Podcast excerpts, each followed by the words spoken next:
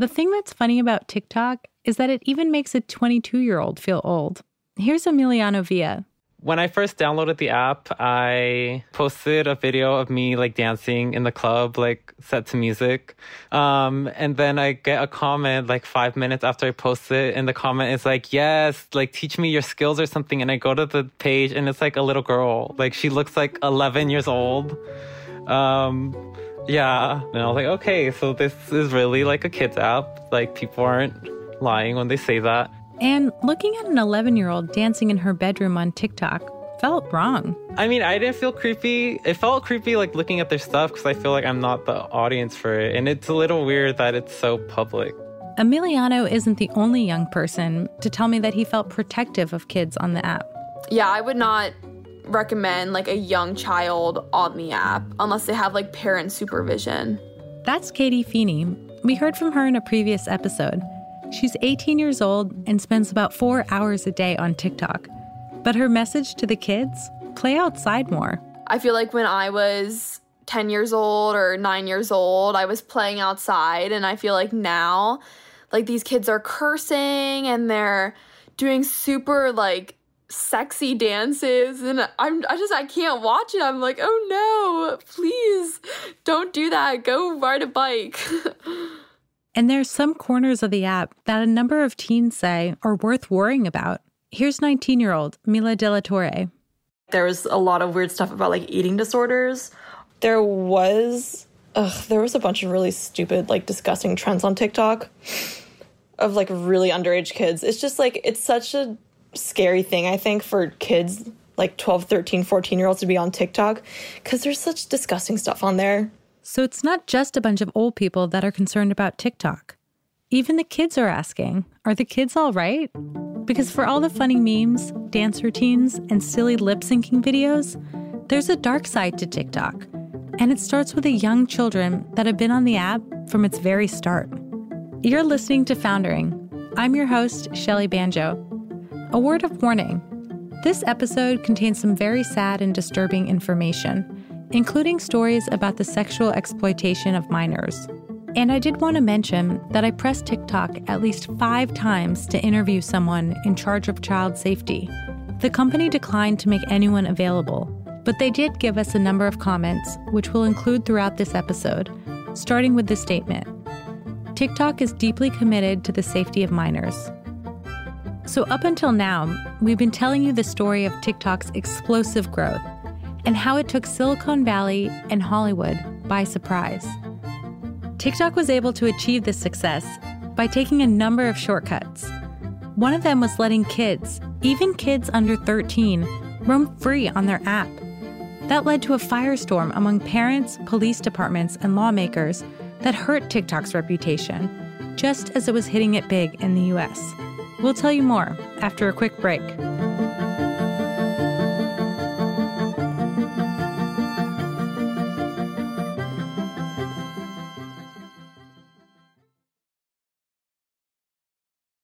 TikTok's problems with young children actually began years before TikTok even existed.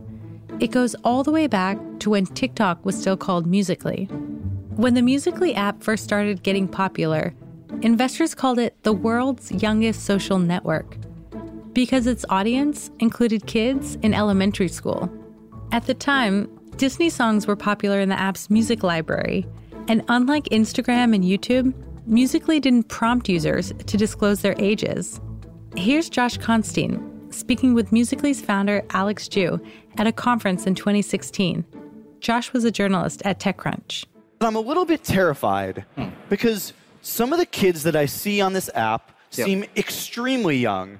I mean, not just under 13, or not just 13-year-olds, which are actually allowed on most services like Facebook and Instagram, right. But kids that look like they're 11, 9, 7 years old, and these are kids with millions of followers, right. And some of them are acting quite provocatively. Most social media companies draw the line at 13 years old to avoid running afoul of a federal law called COPPA. That's the Children's Online Privacy Protection Act. COPPA limits how much information apps can collect from kids under 13. It's one of the only federal laws in the U.S. that protects kids online. It's meant to keep them away from sexual predators and others who might exploit them. Does Musical.ly abide by the child online privacy protection rules? Absolutely. How do you guys abide by that? Because you don't ask users for their age. Right, so that's actually compliant with the regulation. That sounds like that's feigning ignorance, though. Right. Alex is on stage, admitting he intentionally didn't ask kids to enter their ages before signing up, and he defended that decision. Right, but we could do something similar to Snapchat, right? Collecting the age, the year of birth, but those kids, they will anyway say they are over 13, right? So that doesn't really change the conversation. For us, the most important thing is we have to make sure the environment is safety.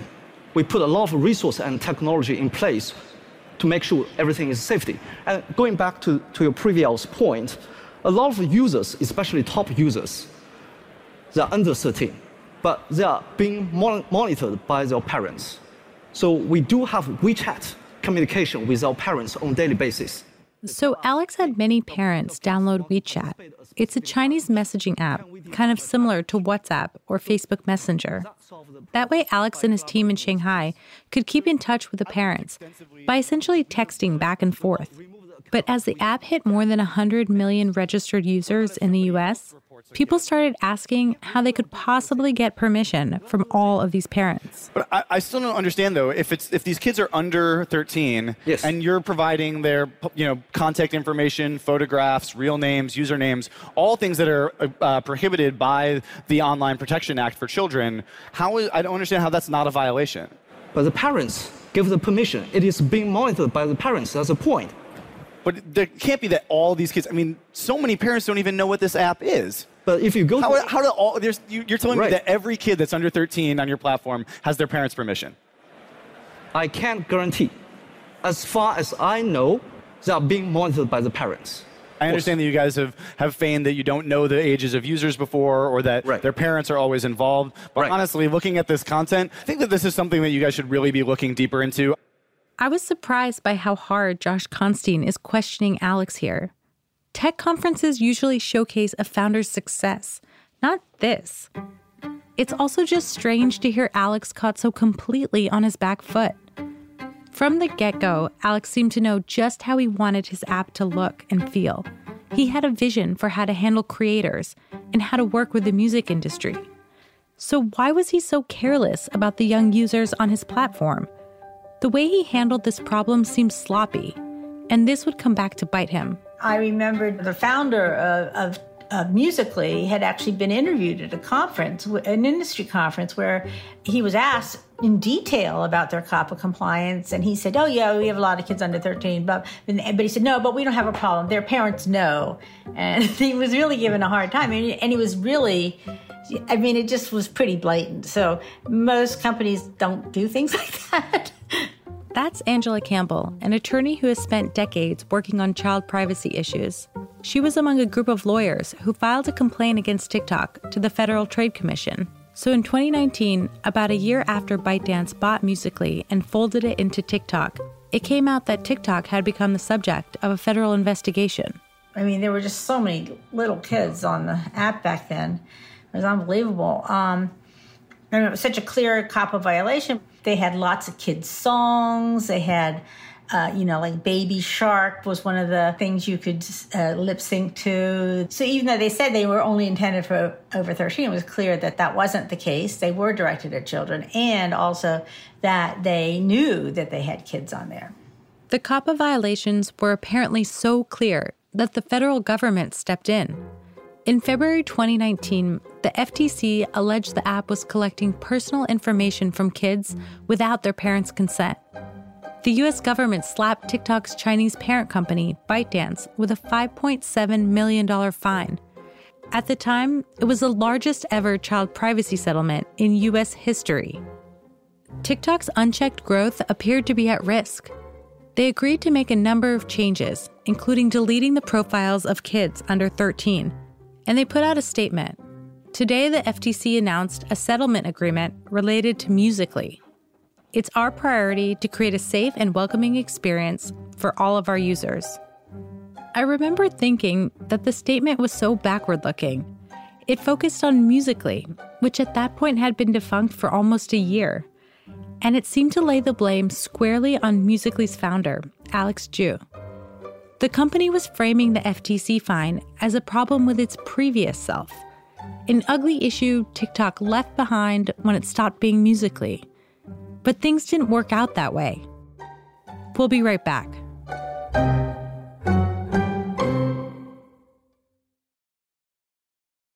Dawn Hawkins runs a group called the National Center on Sexual Exploitation. She says few things surprise her anymore when it comes to kids on social media, until one of her family members got on TikTok. He's 8 years old. His second grade teacher suggested that all of the students get on TikTok as a way to kind of bond and stay close. They could make funny videos together, et cetera. I obviously see a lot wrong with that. Kids are not supposed to be on these platforms until they're 13 or older. And 8-year-olds especially, there's a lot of problematic content on there for their little brains to handle. Dawn says his 8-year-old's parents agreed to let their son on TikTok because they thought TikTok was safe and because his teacher thought it would be a fun thing to try. I found out he was on it and took a look at his account. And I found that 32 men had written him private messages. And some of the messages contain links to disturbing images. But Dawn says they were too subtle for an 8-year-old to understand how and why they were wrong. So often it was just like, hey, you're so cute. How are you? Will you send me these videos? Some of them sent images of their penises and asked them for pictures of his. A couple of them did say it's a challenge. Others just said, hey, you should do this and wear this. And he just did it. Yeah, he just did it. And then things got even more disturbing. And some of the men asked him, I think that they were men, asked him to create some videos in his underwear and gave him exact videos to copy and dance moves to copy, which he did. And we then found that some of them had recorded his videos and then reposted them. And this was perhaps the worst part. The videos were being shared widely. And so his videos had, like under 20 views. But the videos that they reposted of him had tens of thousands. And he's in his underwear dancing in a very sexually, suggestive way, not realizing what it means. Dawn broke the news to her young relative about what happened with his videos. His whole body language changed, and he said he's so embarrassed, and he didn't know that it could be sent out there. He posted it on his own channel. How is it possible that it could be on someone else's? He didn't give permission. And the rest of that day, he kept coming to me asking, how could they copy it? Why would they do that to him? That was just for him and his friends. His little 8-year-old self is so traumatized that it's out there. And what does that mean? Are his friends at school going to see it? And so forth. I spoke to Dawn about 9 months after the videos went up. Her family was still trying to get them removed. He's working with some police now. I think the police are asking for those videos to come down. Got it. And did he delete TikTok, or is he still on it? You know what? These kids love it. And it is so fun, right? So once he's experienced it, it's really hard to take it away. So it isn't fully deleted, but he's only allowed to be on it when a parent or an adult is sitting with him. It's pretty telling that after something like this happened, this 8-year-old is still on TikTok. But that just speaks to how addictive the app is. TikTok started asking users for their date of birth in 2019, and a spokesperson told me they'll delete the accounts of kids that they find are lying about their age. But Bloomberg has reported that the FTC and the Department of Justice are looking into allegations that TikTok hasn't followed through with these promises. When the story came out, TikTok gave us a statement. We take the issue of safety seriously for all our users, and we continue to further strengthen our safeguards. TikTok has become so ubiquitous now among teens that what happens on TikTok leaks into life offline. I spoke to a school police officer about this. I see it on TikTok. I see it in real life. And that's all across the world that's happening. All kinds of challenges that go on that are awful. The duets are awful, right? Some of the duets, somebody has half a screen, the other person has half a screen. And the duets just make sort of some awful sexualization of young kids, and they're recording it for TikTok. That's Officer David Gomez. He's a school cop in Idaho. When he started nearly a decade ago, he thought he'd be spending most of his time breaking up fights, stopping school shootings, or keeping drugs out of bathrooms. But on the job, he noticed that kids' social lives had moved beyond the hallways and parking lots, onto their phones, and onto platforms like TikTok. I'll ask kids at my own school, hey, how many people do you think who are juniors have sent out their nude photos? And, you know, the answer I get more and more is, Officer Gomez, I think everybody has sent out their nude photo by 11th grade, right? And by 8th grade, it's about 50-60%. And that is a question I absolutely get a lot. Hey, if everybody's doing it, why is it a big deal that I do it? While it seems that sending a sexy photo is kind of a rite of passage for teenagers these days, it's a big deal to Officer Gomez, because that naked photo could be used as blackmail, as a tool for predators to extort young children. He told me about a recent case he handled with one of his students. One of them, that started on TikTok was a 24-year-old in Pennsylvania who was collecting girls to send him weekly naked pictures of themselves. One of the girls was a 13-year-old student at his school. Once he got their underwear picture, he'd say, hey, look, unless you want all your friends, your school, your grandparents to send me, now you're going to send me a video every week by this time, or else I'm going to blast this to everybody. Officer Gomez says she sent the man in Pennsylvania photos of herself because she felt she had no choice and was too scared to ask for help. Gomez has seen this a lot. They feel shame, they feel embarrassed, they feel out of control, they feel brainwashed. All those things are the same things that adult predators are using on young girls who are much easier to control than an adult woman would be. Officer Gomez says he was able to get Pennsylvania state troopers to go to the guy's house and warn him to stop. Luckily, in this case, the guy stopped contacting the 13-year-old. But Gomez warns that her naked photos are still out there, and other predators could buy them one day and try to extort her again. And do you think TikTok in particular has become a bigger problem in recent years? Absolutely. Right. It has become the biggest problem, above Snapchat now. This was news to me. When I first met Officer Gomez, it was 2018, and I was working on a magazine story about TikTok. Back then, he told me that Snapchat was his main concern because of its disappearing messages. But in the past 2 years, from Officer Gomez's perspective, TikTok has overtaken Snapchat as the most dangerous app for kids. Oh, really? Why above Snapchat? Because parents think that TikTok has some redeeming values of them making videos. And I would agree that it does have some redeeming values. Videos, lip syncing, singing, dancing around, outside activity. Okay, I see that stuff. But parents are just not understanding how many predators are on TikTok. Parents underestimate TikTok because they don't see what their children see. Alex Zhu explained this back in 2016. People will have very personalized experience, see very, very different contents based on the age, based on the preference. So the parents' experience will be completely different with the kids' experience. Personalization means that a parent can't exactly monitor their child's feed. And it means that they're not clued in into some of the big issues on TikTok. One of those problems is bullying, and it happens often. All the time. And it's definitely with, people who aren't conventionally pretty or even, just look slightly different than, the average beauty standard. That's Liz, an 18-year-old from Florida. She didn't want us to use her last name. Liz says TikTok is worse than other social media apps she uses. Men were always coming onto my live streams, just calling me names, oh, you're so ugly, you're so fat, you cow. And I'm like, okay, cool, thanks. Thank you. Thank you for the input.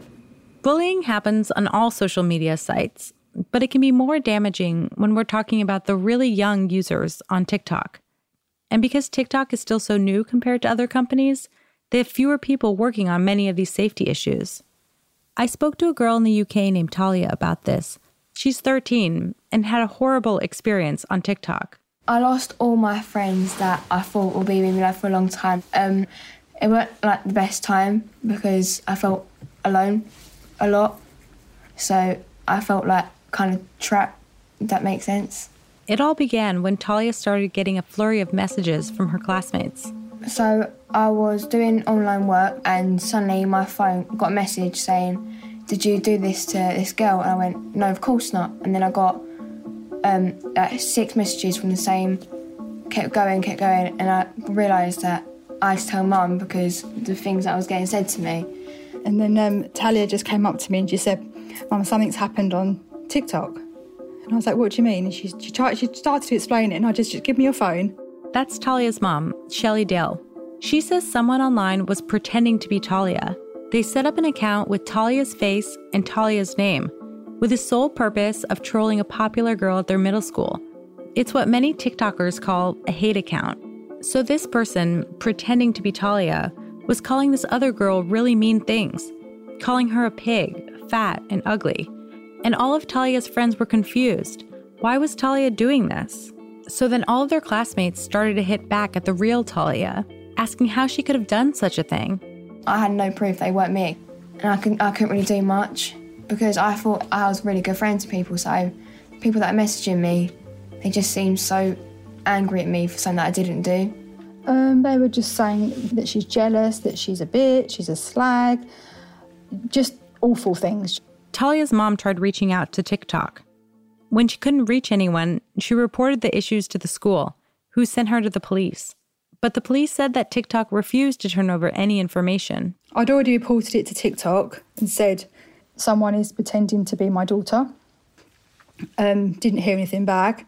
But I was just shocked. And then the more the TikToks were coming in, I just felt sick. I just felt physically sick this was happening to her, and we just didn't know who it was and why, and we couldn't stop it. Because I just thought I could report it to TikTok, they'd be taken down, and that would be the end of it. But it was a long time before they took it down. She said the police officers told her this was a particularly bad case of online abuse. But they didn't have the resources to go after TikTok, even though cyberbullying is illegal in the UK. On TikTok, you can't speak to anyone. They don't reply. There's no response. I've given them crime reference number. I said it's serious, the police are dealing with it, this is bullying. You don't even get a response, they just ignore you. A few months after I spoke to Talia and her mom, TikTok finally did something about the incident, because Talia's story appeared in the Daily Mail, and then TikTok banned the hate account for violating its guidelines. A TikTok spokesperson said, bullying and harassment are strictly against our community guidelines, and content of that sort is removed. But the hate account stayed up for 8 months, and this incident changed Talia's life to the point where her mom decided Talia should move schools. Obviously, yeah, we've had times where she's just been sobbing and really down. Yeah, she'd lost even her best friends that she's had since primary school, all turned against her. And it was actually her that said, I can never go back to that school. I was surprised to find out that Talia stayed on TikTok. Her mom allows it, because it's helped Talia make friends at her new school. Talia says that what happened still haunts her, but she's moving on. Yeah, I want to find out who it is, but if not, I just want to leave it behind and carry on with my new friends and just forget about it. I'm trying. Dawn Hawkins, the child safety advocate we heard from earlier, the one who had the 8-year-old relative, she thinks that problems like this shouldn't just be up to parents and the police. She wants TikTok to take a heavier hand in protecting its young users. Look, these tech companies know pretty much everything there is to know about us. They know us better than we know ourselves. They can detect age lying. They probably already have all of that information on us already. Dawn's speculating here, but many tech experts I've spoken to agree with her that tech companies can do more to protect kids, but they don't because it would bite into ad revenue. TikTok has made some strides in improving the safety of its app. The company barred kids under 16 from sending messages. And right after we contacted TikTok for comment about this episode in January 2021, they stopped users from being able to duet or download videos posted by kids under 16. And they stopped strangers from being able to comment on those videos. They also introduced a big change, so that if you're under 16, your account is set to private by default. That means kids have to individually approve who gets to see their videos or deliberately change their account to public. TikTok also released a statement. They wrote, "These changes are aimed at driving higher default standards for user privacy and safety." But Dawn says that it's clear that child safety still isn't TikTok's #1 priority. She believes these problems emerged because TikTok became so successful so quickly. I do give TikTok the benefit of the doubt. I think probably it was a problem of scaling and growing. I mean, their company exploded in growth across the world, and they just didn't prioritize child safety as they were growing. At this point, child safety was turning into a disaster for TikTok and for ByteDance's CEO, Zhang Yiming. Just as he got his wish of taking TikTok worldwide and surpassing 1 billion registered users, suddenly all these problems started to emerge. Child exploitation, cyberbullying. He gets slapped with the heftiest FTC fine of all time for violating child privacy laws. The UK and India launched their own investigations. You can't exactly go out and celebrate when everyone knows this is going on your platform. I spoke to a number of people who worked with Yiming. They told me that he has an obsession with the technology side of his business, but he never really wants to wade into PR problems or government relations. He's a practical person who often doesn't understand the emotional side of his business. He's often at a loss when it comes to dealing with people. That includes both his colleagues and the users on his apps. People said that Yiming believed he could get past the issues presented by the children on TikTok by programming his way around them. For ByteDance, based on the success of the products they already had in China, they were pretty confident that they would be able to expand beyond this very young demographic and make the app mainstream. That's Rui Ma. She's a former tech banker in China and Silicon Valley. She spent years following ByteDance, TikTok's parent company. She says that ByteDance may have felt confident about their ability to move past the FTC investigation because Yiming had been in hot water before. He had big run-ins with regulators in China, where laws about child internet use are much stricter than in the U.S. So even before the U.S. government was looking at TikTok for having underage users, ByteDance had actually gone through a whole series of investigations with the Chinese government. That's because the platform was accused of having inappropriate content on one of its actually first apps called Neihan Duans, and it was an app that featured jokes and memes. And it was permanently banned from the app stores by the Chinese government back in April of 2018. April of 2018, so a year before the FTC fine. Apparently, Yiming felt shaken by the Chinese government's actions. I think in some ways you could call it existential. Yeah, because at that point, that was the harshest punishment that had been doled out, leading to Zhang Yiming actually having to come out with a very public apology. Yiming wrote a public letter that he posted on one of his social media accounts at 4 a.m, apologizing to Chinese regulators, his users, and his employees. I asked my colleague to read a portion that was translated by the China Media Project. I've been filled with remorse and guilt, entirely unable to sleep. Our product took the wrong path, and I'm personally responsible for the punishments we've received.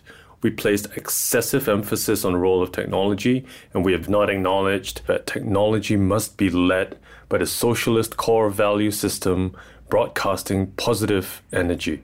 At the time, some media analysts speculate this letter was Yiming's way of saying that he would fall in line with the Chinese government's demands. And he did. Yiming created several child safety features for his Chinese users. Kids were blocked from the Chinese version of TikTok from 10 p.m. until 6 a.m., and he used facial recognition to predict their ages. But these changes were made in China, and Yiming realized that he still needed to make some big changes at TikTok globally. And that would start with a shakeup in leadership. Yiming wanted to put someone else in charge of TikTok, someone who could handle the complexities of government investigations, someone who could talk with officials around the world, someone who could speak English well. So Yiming made a surprising move. He decided to hand over the reins of TikTok back to Alex Zhu. At that point, Alex was still on a sabbatical of sorts, roaming around and listening to jazz music. Yiming calls Alex up and asks him to come back to work. He wanted Alex to deal with their preteen users, repair TikTok's reputation after the FTC fine, and fly to the US to set things straight with government officials. And it's not just that Yiming asks Alex back because he suddenly gained a conscience and wanted to protect kids. Multiple people have told me that Yiming actually blamed Alex for creating the problem in the first place. After all, it was Alex who appeared to ignore the issues of having so many young users on the app for years. So Yiming wanted Alex to clean up the mess. But soon after Alex came back to TikTok, he'd find out that TikTok's young users were just the start of his problems. He would find TikTok in the crosshairs of U.S. lawmakers and the president. Politicians wanted to know where all this American data was going. And what exactly was ByteDance's relationship with the Chinese government? That's next time on Foundering.